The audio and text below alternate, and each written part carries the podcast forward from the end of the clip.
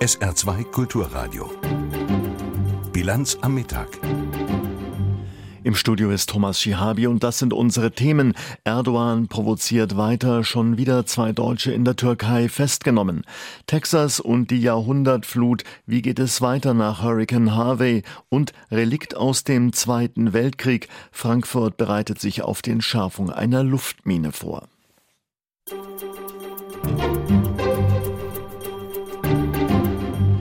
Bundeskanzlerin Merkel hat mit scharfer Kritik auf die Festnahme zweier Deutscher in der Türkei reagiert.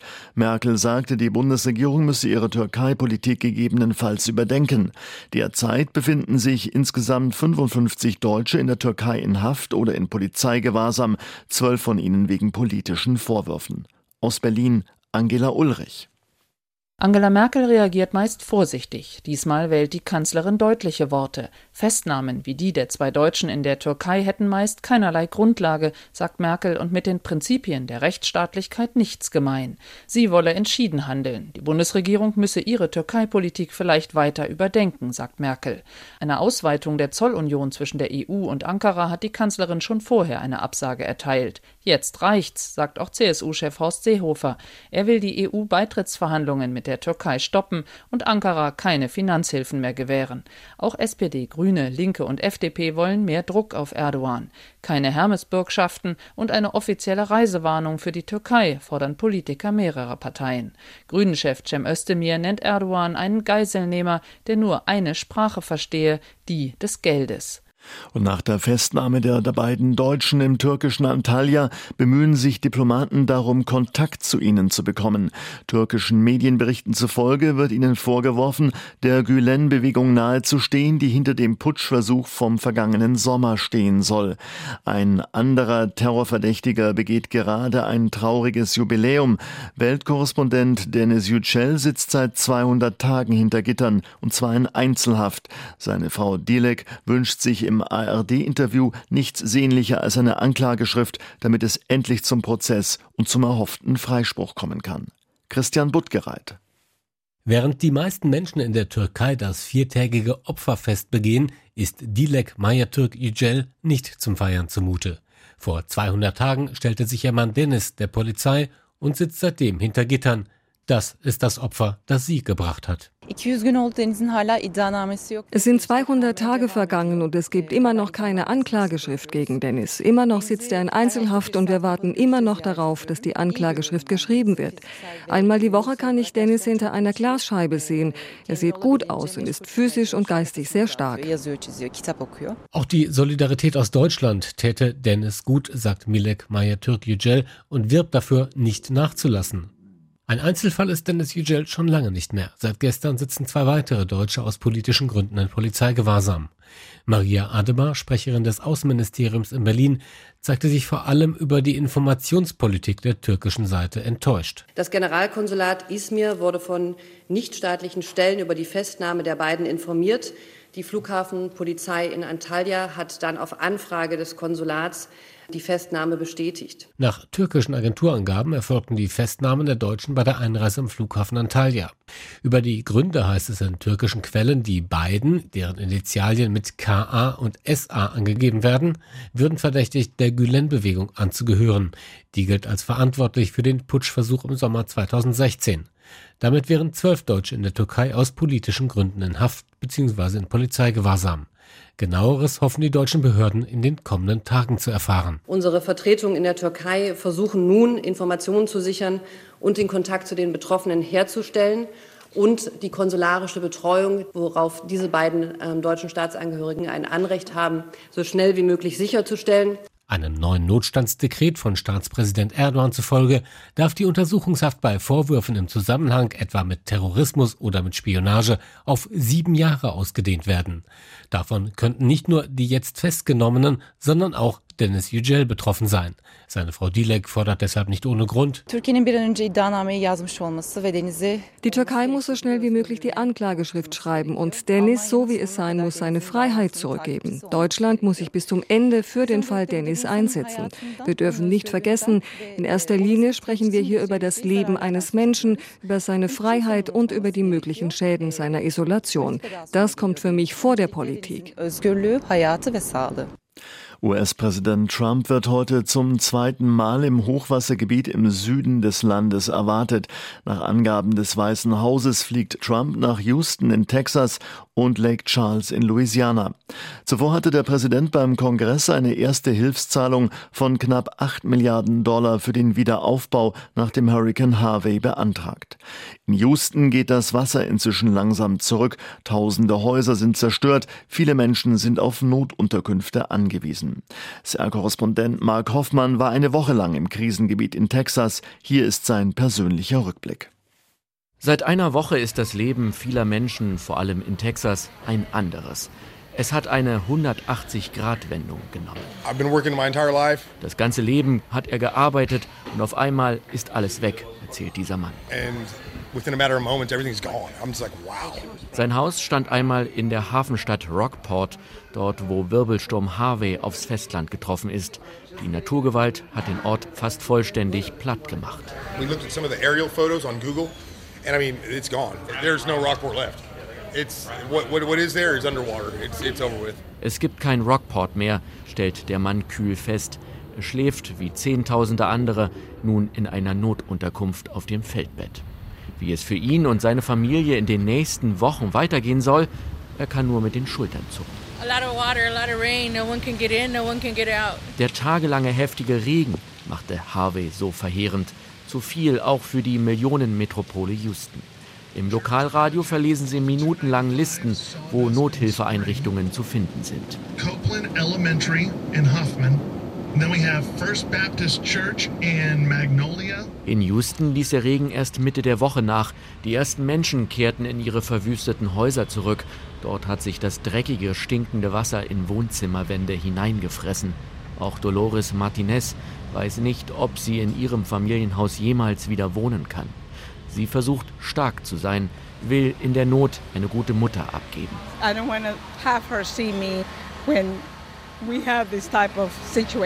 Ihre Tochter soll nicht mitbekommen, wie schlimm die Lage ist. that gets through things like this with the family because it's devastating. It's devastating. Viele Menschen stehen unter Schock und versuchen sich im Optimismus. Es müsse weitergehen, sagt auch dieser Mann, irgendwie. Keep going forward. I got my memories. Stuff is stuff, material items is just material. You can replace it all. Er habe ja noch seine Erinnerungen, sagt er. Materielle Dinge könne man ersetzen, nur nicht jeder wird sich das auch leisten können. In den Notunterkünften harren Menschen aus, die so gut wie nichts mehr besitzen. Sie sind auf die unglaubliche Hilfs- und Spendenbereitschaft der Amerikaner angewiesen. In der Katastrophe rückt ein Land spürbar zusammen. Sagt Adeixa. Statt ins Büro zu gehen, packt sie nun auch mit an. Sie stellt fest, es gab zuletzt so viel Hass, doch in der gemeinsamen Krisenhilfe spiele die Hautfarbe keine Rolle. It's been so hateful lately, but um, today I feel like everybody's united. United, vereint, zumindest in diesen Tagen mitten in der historischen Katastrophe. Wegen der Entschärfung einer Weltkriegsbombe läuft seit dem Morgen in Koblenz eine große Evakuierungsaktion. Rund 21.000 Menschen müssen ihre Wohnungen und Häuser verlassen. Das ist fast ein Fünftel der Einwohner von Koblenz. Gegen 15 Uhr will dann der Kampfmittelräumdienst die 500 Kilogramm schwere US-Fliegerbombe entschärfen. Morgen soll es in Frankfurt eine weitere Bombenentschärfung geben. Dort müssen dann mehr als 60.000 Menschen ihre Wohnungen verlassen. Frank Angermund. Eine Mammutaufgabe kommt auf Polizei, Feuerwehr und die Stadt Frankfurt zu. Eine 1,8 Tonnen schwere Weltkriegsbombe muss entschärft werden. Deshalb müssen Sonntag früh zwischen 6 und 8 Uhr mehr als 60.000 Menschen ihre Häuser und Wohnungen verlassen haben, in einem Radius von 1,5 Kilometern um den Fundort im Frankfurter Westend. Von der Evakuierung betroffen sind auch das Polizeipräsidium, der Hessische Rundfunk, die Bundesbank, zehn Altenheime und zwei Krankenhäuser. Sicherheitsdezernent Markus Frank appelliert an die Anwohner, diesen Zeitplan einzuhalten. Für den Fall, dass wir die Fläche nicht menschenleer bekommen, können wir nicht anfangen. Und das wäre auch den Menschen gegenüber, die ja darauf warten, wieder ins Krankenhaus zu kommen, höchst problematisch.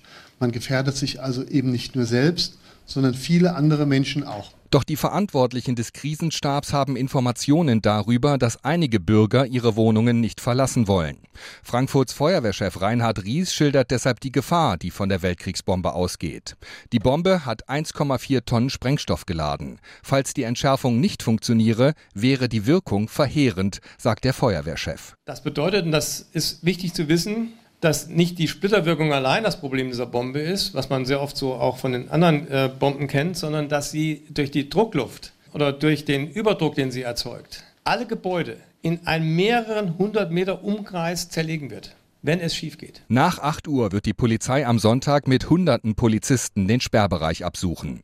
Es werden Hubschrauber mit Wärmebildkameras eingesetzt und an jede Tür geklopft, sagt Frankfurts Vizepolizeipräsident Walter Säubert. Wenn die Leute antreffen, die es natürlich in aller Höflichkeit mit allen kommunikativen Fähigkeiten dazu bringen werden, das Gebiet zu verlassen, auch mit aller energischen Hartnäckigkeit und ganz wichtig ist auch, dass wir im Zweifelsfall auf Grundlage der Allgemeinverfügung der Stadt Frankfurt auch unmittelbaren Zwang anwenden werden, um die Auflagen der Stadt Frankfurt, die Sicherheit der Menschen zu gewährleisten. Die Evakuierung des Sperrbereichs beginnt bereits am Nachmittag. Dann werden Patienten aus Krankenhäusern und die Bewohner der Altenheime verlegt, sagt der Leiter des ärztlichen Dienstes Leo Lattasch. Dennoch sind weit über 100 Personen allein liegend zu transportieren. Es sind etwa 300 bis 400 Personen sitzend zu transportieren. Also Sie sehen, es ist ein immenser logistischer Aufwand, für den wir uns Hilfe aus dem ganzen Land holen, beziehungsweise möglicherweise, falls Bedarf ist, sogar aus Bayern und aus Rheinland-Pfalz. Am Sonntag früh stehen dann Shuttlebusse für die Anwohner bereit. Für rund 6500 Menschen gibt es die Möglichkeit, in vier großen Frankfurter Hallen die Zeit während der Entschärfung zu verbringen. Ab 8 Uhr fährt am Sonntag dann keine Bahn, kein Bus und kein Auto mehr durch den Sperrbereich. Sobald die Zone menschenleer ist, beginnen die Bombenentschärfer mit ihrer gefährlichen Arbeit. Vier Stunden sind dafür eingeplant. Die Mitglieder des Krisenstabs Stabs hoffen, dass in Frankfurt ab 20 Uhr wieder alles normal läuft. Doch der Stab setzt sich auch mit dem Worst-Case-Szenario auseinander, dass der Zeitplan nicht eingehalten werden kann und die Bombe erst am Montag entschärft werden kann. 12.42 Uhr in der Bilanz am Mittag die Nachrichten mit Axel Kestenbach. New York. In den Flutgebieten Südasiens sind nach Angaben von UNICEF 16 Millionen Kinder von der Katastrophe betroffen. Das Kinderhilfswerk der Vereinten Nationen teilte mit, zahlreiche Kinder und ihre Familien in Bangladesch, Indien und Nepal seien nach den verheerenden Monsunregen obdachlos. Dort gebe es kein Trinkwasser und nicht genügend Lebensmittel. Außerdem werden viele Kinder über Monate nicht mehr zur Schule gehen können. Laut UNICEF sind 45 Millionen Opfer des ungewöhnlich, der ungewöhnlich starken Regenfälle. Bei der Flut kamen bislang rund 1300 Menschen ums Leben. Bogota. Nach über einem halben Jahrhundert im Untergrund ist aus der kolumbianischen Guerilla-Organisation FARC eine politische Bewegung geworden. Die ehemaligen Rebellen haben in der Hauptstadt Bogotá ihre neue Partei vorgestellt. Dabei erklärte der frühere FARC-Kommandeur Londoño vor tausenden Anhängern, Ziel sei es, ein Land aufzubauen, in dem niemand mehr verfolgt und getötet werde, weil er anders denkt. Mitte August hatte die Guerilla-Organisation ihre letzten Waffen abgegeben. Im Friedensabkommen mit der kolumbianischen Regierung wurden ihr im Gegenzug jeweils fünf Sitze im Senat und in der Abgeordnetenkammer zugesichert. Völklingen. Beim Weltkulturerbe Völklinger Hütte gibt es Streit darüber, ob der ehemalige FDP-Landtagsabgeordnete Baldauf weiter kaufmännischer Geschäftsführer ist oder nicht. Das Arbeitsgericht Saarbrücken hat nach SR-Informationen in einem Tendenzbeschluss entschieden, dass Baldauf seine Kündigung nicht formgerecht zugestellt wurde. Die Weltkulturerbe GmbH hatte 2015 entschieden, den Vertrag nicht zu verlängern. Nach dem Beschluss des Gerichts lief das Arbeitsverhältnis mit Baldauf aber bis Anfang dieses Jahres weiter. Sollte Baldauf letztendlich Recht bekommen, stünden ihm nach SR-Informationen Gehaltsnachzahlungen in Höhe von 150.000 Euro zu. St. Ingbert am Abend startet die 33. Auflage des Kleinkunstpreises St. Ingberter Pfanne. Die Palette der Künstler reicht in diesem Jahr von der klassischen Stand-up-Comedy über politisches und literarisches bis hin zu sogenanntem Rock- und Chanson-Kabarett. Jeweils drei Künstler oder Gruppen treten an jedem der vier Wettbewerbstage auf, ehe am Freitag die insgesamt drei Preisträger ermittelt werden. Zwei davon bestimmt eine Fachjury, zudem wählt das Publikum seinen eigenen Favoriten. Karten sind noch erhältlich. SR2 Bilanz am Mittag. Das Interview der Woche. Führungswechsel am Saarländischen Staatstheater. Mitte August hat der neue Generalintendant Bodo Busse seine Mitarbeiter begrüßt. Morgen sind die Bürger zum Theaterfest eingeladen und haben Gelegenheit, das aufgefrischte Ensemble des Staatstheaters kennenzulernen. Welche Pläne der gebürtige Schwabe Bodo Busse mitgebracht hat, darüber hat Reingard Saupe mit ihm gesprochen. Herr Busse, als Theatermann sind Sie es gewohnt, den Lebensmittelpunkt zu wechseln. Jetzt leben und arbeiten Sie schon einige Wochen in Saarbrücken und in Petit Rossel. An welchem Ort, an welchem Platz fühlen Sie sich bereits zu Hause? Naja, also Gott sei Dank fühle ich mich sehr zu Hause schon in meinem Büro. Da fühle ich mich schon ganz zu Hause. Das haben wir ganz schön eingerichtet. Ich habe ein Bild aufgehängt, was mir privat eigentlich gehört. Ein modernes Gemälde, was da jetzt hängt. Da waren jetzt schon die ersten Sitzungen. Und sonst bin ich natürlich viel unterwegs im Haus, in der Stadt, natürlich auch von Petit Trussel dann immer nach Saarbrücken. Da überquert man dann mehrfach am Tage die deutsch-französische Grenze und auch das ist eigentlich ein schönes Gefühl. Was macht denn Bodo Busse, wenn er mal nicht im Theater ist? Also ich liebe die Natur, ich gehe gerne spazieren. Ich mache auch manchmal so zwischendurch am Tag eine kleine Runde an der Saar, also Richtung Staden und wieder zurück. Manchmal bleibe ich natürlich da auch am Biergarten kurz mal hängen. Ich gehe gerne überhaupt raus. Äh, ich suche immer ein Freibad oder ein Baggersee meines Vertrauens im Sommer. Sonst genieße ich das auch einfach auch mal zu Hause zu sein. Noch richtig auch das Haus, was wir gekauft haben, ein. Man ist noch nicht richtig fertig. Das zieht sich alles noch hin. Und wenn es dann mal kälter ist draußen und man nicht mehr so viel spazieren gehen kann, dann bin ich auch mal gerne zu Hause und lese ein schönes Buch oder höre Musik oder setze mich einfach hin und denke ein bisschen nach. Ihr neuer Wohnort Petit Rossel bei Vorbach ist ja ein ehemaliger Bergarbeiterort, in dem viele verschiedene Nationen leben. Das Bergarbeitermuseum Le Mineur erinnert an diese Vergangenheit. Interessiert man sich in Petit Rossel für den deutschen Neubürger Bodo Busse? Also bisher noch nicht so sehr. Ich gehe ein bisschen auf die Nachbarn zu. Äh, Petit Rossel ist ein bisschen ein, ich würde nicht sagen eingeschlafener Ort, aber es ist ein Ort, wo man den Strukturwandel sehr deutlich spürt. In meiner unmittelbaren Nachbarschaft sind sehr viele alleinstehende Menschen, alleinstehende Damen, die da wohnen. Da haben wir schon sehr engen Kontakt. Man hat nicht das Gefühl, dass das Leben da wirklich stattfindet. Es ist wirklich erstaunlich, wenn man über die deutsch-französische Grenze eben nach Petit Roussel von Großrosseln geht, wie anders die Welt doch da schon ist. Man hat so das Gefühl, dass viele Entwicklungen so im gesellschaftlichen Leben, auch im kulturellen Leben da noch nicht so intensiv vorangeschritten sind wie bei uns. Das ist aber auch reizvoll, das mal die andere Seite zu sehen und ähm, die gesellschaftliche Wirklichkeit, die uns alle beschäftigt, jeden Tag vor der Haustüre zu haben. Mit ihnen sind 71 neue Ensemblemitglieder ins Saarland gekommen, aus allen Teilen Deutschlands. Sie haben nicht eine komplette Theaterfamilie aus Coburg mitgebracht, sondern sehr viele neue Kollegen eben aus ganz Deutschland ins Boot geholt. Auf welchen Fang sind Sie besonders stolz? Besonders stolz bin ich wirklich, wie Sie es äh, richtig schön angesagt haben, dass es eine sehr bunte Zusammensetzung neuer Kolleginnen und Kollegen ist. Ein paar sind natürlich aus Coburg mitgekommen, aber wir haben sehr, sehr viele Vorsingen, Vorsprechen gemacht im Bereich vor allem Schauspiel und Musiktheater. Das Ballett gibt viele neue Kolleginnen und Kollegen auch da, aber das äh, hat Sten Celis mit dem Klaus Kieser selber sozusagen zusammengesetzt noch. Und darauf bin ich besonders stolz, dass wir einen gemeinschaftlichen Neustart jetzt wagen, dass es nicht verschiedene enge Theaterfamilien sind, die aufeinandertreffen und dass es auch nicht heißt, ja, ja, die Coburger oder die Nürnberger oder die Berliner, sondern dass wir, ich finde, auch so in unseren ersten zehn Tagen jetzt sehr offen aufeinander zugehen. Man lernt sich kennen und das ist der besondere Reiz dieses Neustartes. Was tut man als Intendant dafür, dass die neu zugezogenen und die alteingesessenen zusammenwachsen? Macht man da einen Betriebsausflug? Naja, also das Haus, also vor allem äh, der Betriebsrat kam eben schon auch auf uns sogenannten neuen zu und hat gesagt, wäre es nicht schön, wenn wir den Betriebsausflug gleich am zweiten Tag machen.